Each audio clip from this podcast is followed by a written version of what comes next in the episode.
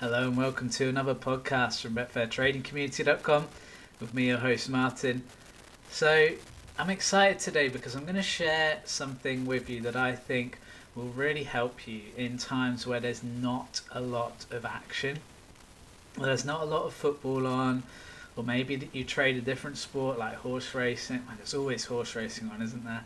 But maybe tennis or cricket, and you get these kind of periods where there's not a lot on. So I'm going to use the classic example with football, which is the international breaks, where club football stops, and for me, in in you know in a lot for a large part, my trading stops because I don't trade international football very often. Sometimes in the big championships, um, when I'm watching the games live themselves, but in terms of statistics and using statistics and things like that, I'm not so keen uh, on that with internationals because I don't think previous data often has a massive impact on future data when it comes to internationals. The reason being the games are far too spaced apart.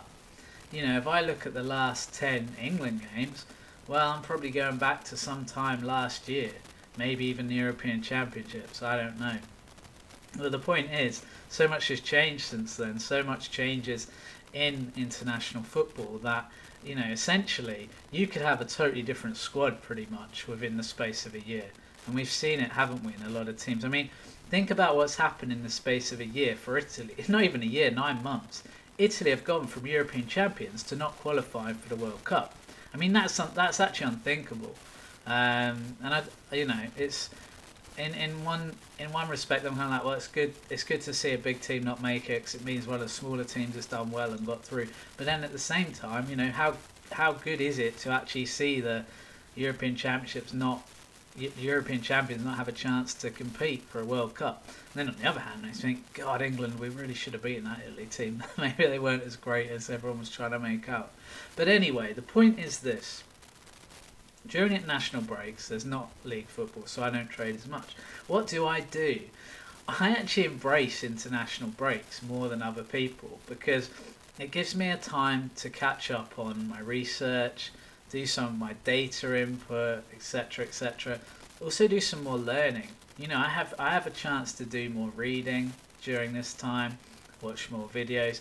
And the great thing is with BetfairTradingCommunity.com, obviously we've got so much content out there that I think people do sometimes not have time to watch and listen to everything we put out. I mean, at the moment I put out two videos a week, I put out two podcasts a week, and if you're not watching and listening to all those things, the international break can actually be a really, really good time to catch up on your learning, catch up on your study.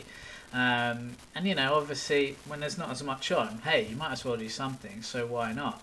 And obviously, the blogs there, there's so much in the blog to read. I mean, you know, what I generally try and do with my content is to try and create things that stay relevant in general. So, you know, I can write a blog post, and there are blog posts that I've written back in 2015 that are still relevant to trading today because that's how I try and write. I try and write about things that will continue to matter rather than going, well, you know, Man United are playing Liverpool this weekend, here's what I think. So that is such a good thing that we can do during international break. And I think a lot of people do struggle to find the time to do the study and the research part of it. And you might be sitting there thinking, well, okay, that's nice and all, but you know, I don't think it really matters. Well, it does, and here's the reason this stuff matters. If you think about any job, especially jobs that are worth having, what's the number one thing that they get you to do? Almost straight away, mostly training, right? Training. Not only that, if you're in a serious professional job, they will get you to do a thing called continued learning. And that basically just means you continue to study, do training. You might not be studying for an exam or a course or anything like that, but it will mean that you'll go on extra training courses. You will, you will basically keep up to date with the most relevant knowledge. And that's the thing, that's what's good about what we do at betfairtradingcommunity.com. We're here to teach you, we're here to tutor you, and what we do is we share the most up to date teaching and methods and things like that and give you the knowledge of how to trade on Betfair um, and keep it relevant, you know, because something that you heard seven years ago may not still apply today. And that's what's good about continued learning. So, as much as I think some people can see learning as a bit of a chore sometimes and training, stuff like that, actually, when you look at the positive side of it and what it can actually do for you, I think you begin to really realize the, the value of it. You know, and at the end of the day, what we're trying to do as traders is become better. Okay, and this helps make us better. We're trying to become more profitable. Well, this will help us become more profitable. What you don't want to do is get stale on the markets and kind of be doing old fashioned things and then going, well, why isn't this working? When clearly you just haven't kept up to date with the progress of Betfair. Now, what interests me with this is that I was thinking about oh, how do you kind of turn this into a metaphor that, that will make people understand who who you know or not even make people understand but just kind of give people something to compare it to. And I was thinking the older you get so I think this happens in general and this is me going off a ta- people some people don't like it when I talk on a tangent but whatever if you're one of those people turn off now. Um, but music for young people is a huge thing right? And I think as we grow older we still love music just as much but I think most of us lose touch with modern bands and things like that. I, I certainly have. I mean, I couldn't tell you really anything about modern bands, music that's come out in the last year or so. Um, you know, unless it's to do with bands that were around in the 90s and 2000s, then I'm not gonna, you know, I'm not gonna be able to help you on ones that came after that. You know, in the 10s and the 20s, I definitely don't know much about that. And I think that happens to most people. And the reason is that we kind of find something we like and we lose a bit of interest in the newer stuff and etc etc and that's great and all but when it comes to other things it can actually be quite damaging. So i think the best the best way to look at this is looking at technology. So older people in general and this is a generalization, struggle more with technology because they they didn't grow up with it. Now, when you're talking about much older people than me, so say, you know, 80, 70, 80 year olds, that obviously was not part of their upbringing, really. You know, computers and things like that were a thing that were going to come a lot later down the line. And where this has become a problem is when you know older people have to access online for doing you know even filling out things like I don't know anything to do with bills and things that. So much is now online, and and a lot of it is online only now. Um, and I know that one of the jobs I actually got employed to do many years ago was to do with helping people find work, and the DWP at the job centres and things like that essentially decided everything was to go online. And so people had to apply online, and the only way they could evidence they were looking for jobs was through online. And so I had to help them because I, you know, if I didn't help them, essentially, they weren't going to be able to track what they were doing. And when they went to the job centre, you know, their advisors or whatever were going to have a go at them and take their money away. So these are the sorts of, of problems that can develop. Now, how can this be combated? Well, we've seen it. There's plenty of old people out there who are absolutely fantastic with technology. They keep up to date with current trends. They actually enjoy it.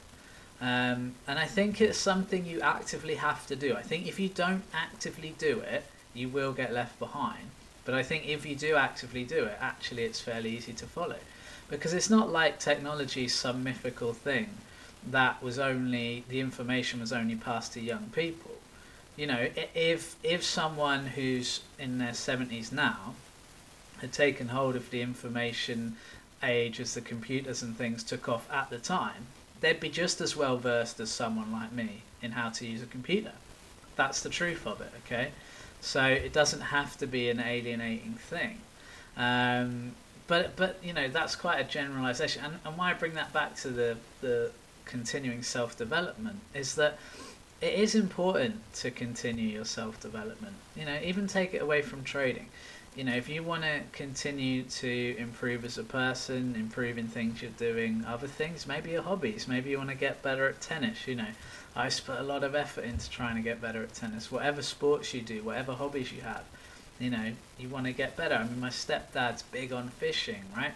And he goes and he watches videos, he studies it, he wants to improve and get better so that when he enters fishing competitions, he's got a good chance of winning. And he does win them. And there's a reason for that, right? And I think this is another thing that's important to remember. I think sometimes there's we like a good story, right? As people, we like a good story. Okay, and I think often this myth kind of goes around about, you know, how someone just, well, he just had amazing, amazing talent, and it was that's how he did it. And it's like, yeah, that was part of it, but I can guarantee everyone out there who's got a lot of talent, who's done really well in their field, be it sport, be it trading, be it any profession, has had to work their backside off to do that, has had to put the dedication in, has had to be motivated to do it. And I think continuing self development and continued learning helps you do these things because it keeps you focused on what your goals are. And you know that you want to become a better trader. You know that you want to make more money on Betfair. What's holding you back is the fact that over time, we don't forget it, but we just kind of, I don't know, dismissing it isn't quite the right word, but we just kind of become a bit blasé about it. You know, we just, because we know it, we're just like, well, we know that, we park it to one side, and we maybe ignore that too much. So one of the things we do at BetfairTradingCommunity.com when we have our meetings, the leadership meetings between me, Ryan, and Adam, is we every week we talk about what we've been reading that week. Okay, what have we been doing? What have we read, and how's it helped us? And often it's nothing to do with trading. It might be something about you know the psychology of the mind, something like that. But it's important to keep thinking about right. We've got a path we want to progress down and every week we're checking in and saying how are we progressing down that path.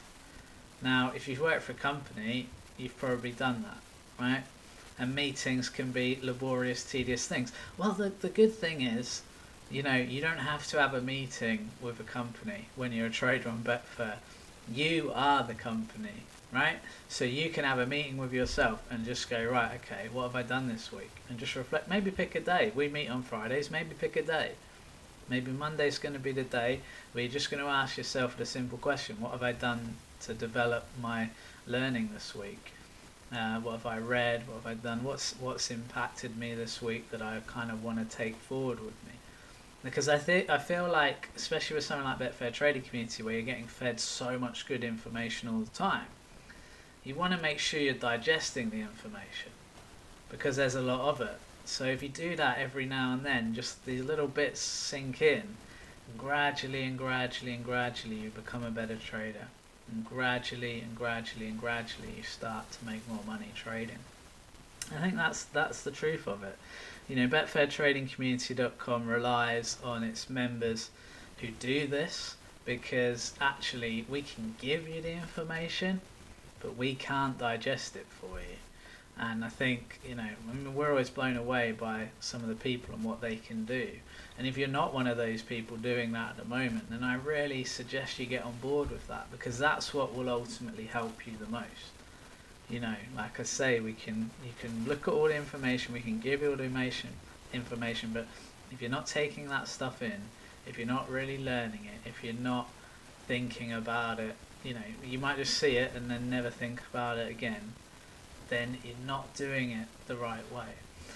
So guys, I hope that's helped. If you need help with anything I've discussed today, please just email me info at betfairtradingcommunity.com um, and just you know if, if you want in the title of the email just put FAO Martin and it'll come to me even quicker um, rather than going to the main inbox but yeah that's it for today. Hope it's helped guys and I'll be back with another podcast soon